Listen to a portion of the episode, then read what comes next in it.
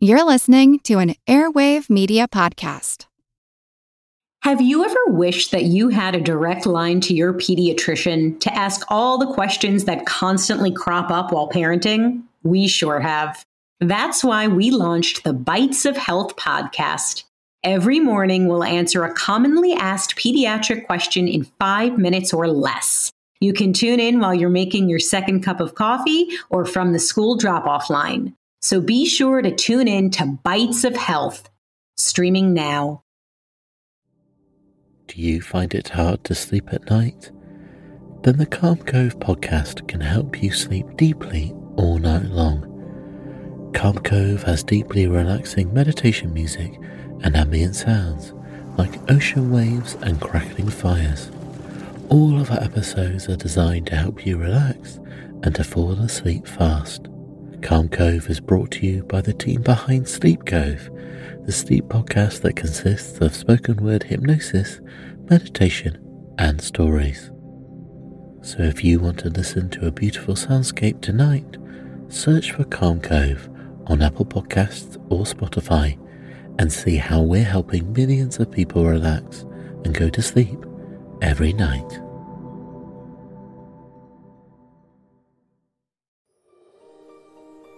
Hello.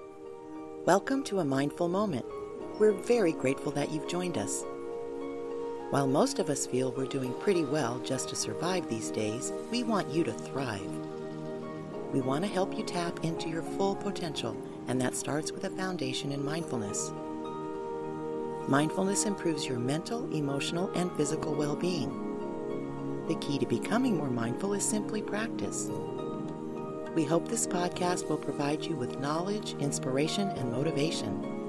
You can live a better life and we'll help you discover how along the way. So let's get started. Sometimes it's easier to understand something by looking at its opposite. Contrast provides stark clarity and increased awareness. So this week we introduce a new segment, a mindless moment, to help strengthen our mindfulness practice. You might have heard about a TV station in Ohio that interrupted regular programming to provide a severe weather update last week. The meteorologist warned viewers of an imminent tornado threat to the area, and indeed, within hours, the region was hit by a series of destructive tornadoes, killing one person. The TV station and the meteorologist were immediately attacked on social media for interrupting the reality show The Bachelorette. Viewers were outraged over missing the program and accused the meteorologist of allowing his ego to run out of control by eating up 45 minutes of their bachelorette time to warn them of pending danger. One viewer tweeted that they understood a tornado was coming, but to get off the air so she could watch her show. As is frequently the case, the mindlessness didn't end there. The Emmy winning meteorologist lashed out on air at the hail of criticism, angry that people didn't seem to understand that he was trying to keep them safe. He told them that he was done with them and that the whole situation was pathetic. Naturally, these days, the Bachelorette fans then tweeted his ranting video back out to the cosmos, with one stating that she felt personally attacked by the meteorologist. He later apologized, but of course the damage was done. There's so much to unpack in this, it's hard to know where to begin. As a society, we are in a challenging place when it comes to practicing mindfulness. There are many, many people today who choose to remain distracted through any vehicle available, and entertainment and social media provide a steady stream of distraction. Now, I'm not judging the meteorologist or the fans. First, I don't even watch reality TV, not because I'm such an intellectual, but just by a stroke of fate. My daughter happened to be in performing arts school back in the days when reality TV was first introduced. We were all fascinated by Survivor when it came out, as we'd never seen anything like it. But one of her first acting jobs was on another new reality show, one of the first preceding the explosion of such shows. And she was told what to say, where to move, how to react. Um, reality? Sounded like a regular TV show, but blanketed with a layer of deception so I never made it past the first season of Survivor and have never watched the rest of the genre and therefore can't really empathize with these viewers about the show itself. But I can certainly understand escapism. However, when I lived in tornado country many years ago, I will say that when the alerts came on the TV, I didn't wait around to see the end of the program. I grabbed my kids and we headed for the basement. As for the meteorologist, he was providing an important service that could save lives, but did he need to take 45 minutes to do it? Now, it may not have been his choice how long he stayed on the air, but the networks, and I might have given him the benefit of the doubt had he not lashed out at his viewers. That did sound like an egotistical rant, with a big dose of defensiveness thrown in. So I could relate to the Bachelorette viewers related to the news station. I gave up on watching the news years ago, once most networks dissolved their news divisions and moved the news under the entertainment division. It shifted from informative to sensationalized stories to bring in advertising dollars. And I admit that I get very aggravated after an earthquake occurs here in Southern California as the news stations interrupt programming to spend what seems like hours taking calls from residents to ask them what they felt. They felt shaking. Why do we need to hear 50 people say the same thing over and over? And unlike tornadoes, there is no warning for earthquakes, so what is the point of discussing it after the fact? I can also relate to the meteorologist's frustration with his viewers.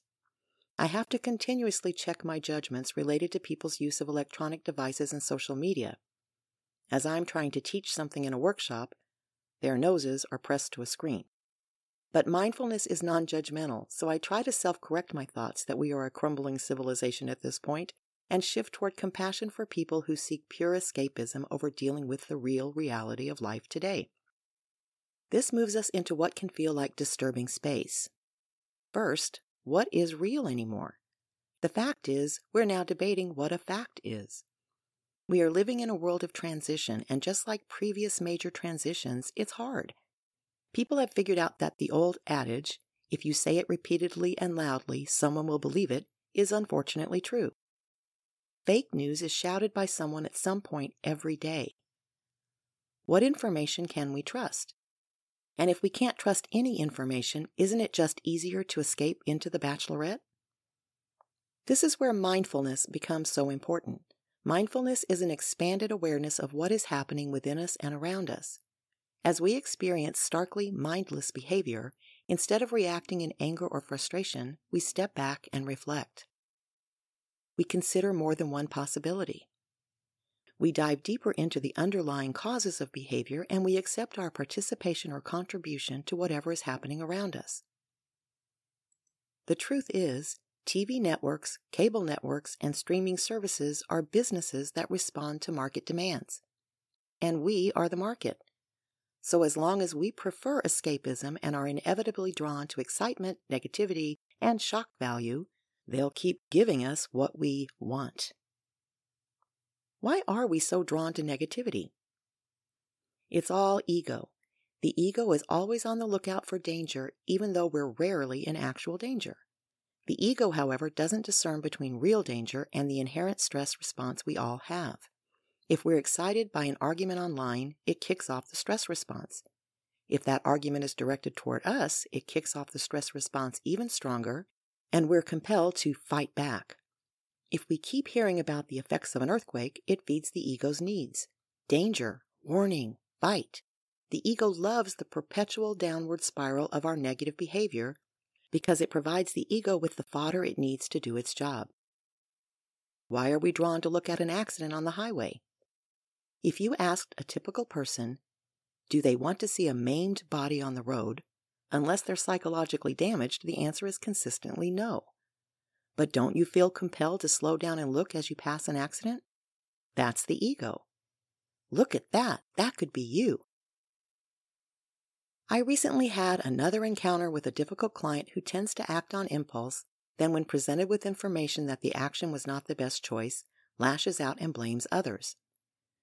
This time, I didn't point it out, even though it directly impacted me. It's not that I didn't want to.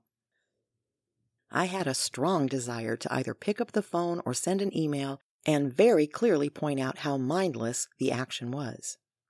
But I recognized that the desire was purely ego. Yes, I'm inconvenienced. But is it danger? Is this person really attacking me? No. I knew this because I tested myself. I wrote an email but didn't send it. An hour later, I reread the email, softened it, and walked away again. The third attempt at editing it made it clear that there was no way to convey the message without sparking more debate and anger. My ego just would not let me communicate the situation without interjecting blame or judgment. So I walked away from it. In the end, the client is going to suffer more than me over the action taken. I decided it was okay to let that client be responsible for their own actions. I cannot fix everything for someone else. I can only fix or change things about me. I came up with a different solution to resolve the impact the client's decision had on me so that other clients won't be negatively affected. I decided my time and my energy, which I consider valuable resources, should not be wasted by reacting to someone else's ego. And I did my part in not perpetuating a downward spiral based purely on ego. Is that easy? Nope. The ego is powerful it wants justice and revenge. It wants to be right. It wants the world to be fair. But is that reality or fake news? The world is not fair, but it doesn't mean that we can't take responsibility for our own actions that contribute to it being more just, whether for ourselves or others. We can also be mindful of our actions that contribute to negativity in the world, whether by watching entertainment that promotes discourse or violence or by allowing our egos to engage with others' egos when there's really no benefit to any of the parties concerned. Be mindful of your behaviors, habits, and social media conduct.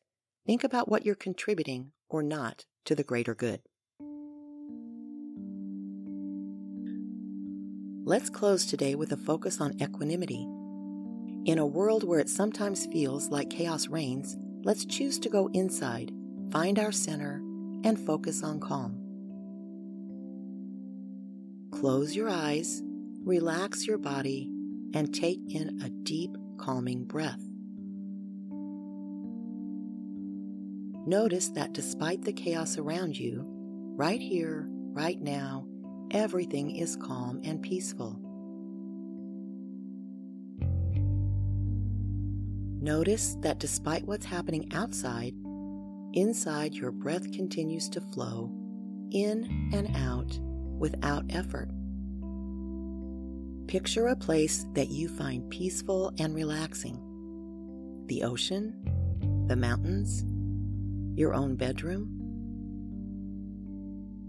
Sit quietly, bringing that image to mind as you breathe normally. If thoughts interrupt your peaceful moments, simply return your focus back to your breath.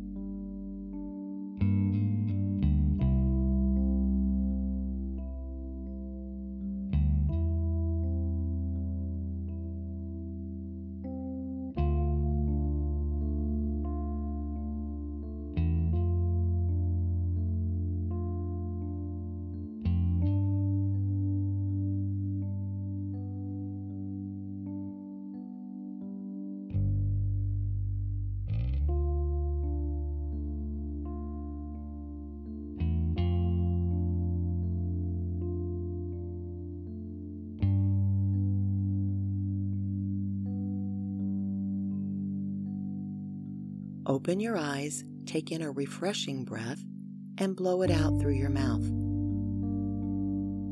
Go out into the world for the rest of your day, knowing that you can revisit this place of calmness anytime you need to.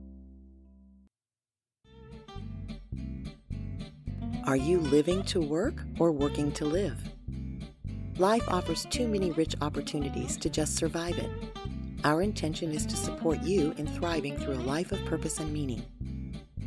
Until next time, remember to be mindful. Subscribe to a mindful moment on iTunes in English or Spanish. Follow us at Work to Live Productions. Please rate us to let us know if this podcast is helpful to you. A Mindful Moment is hosted and produced by Teresa McKee. The Spanish version is translated and recorded by Paola Tile.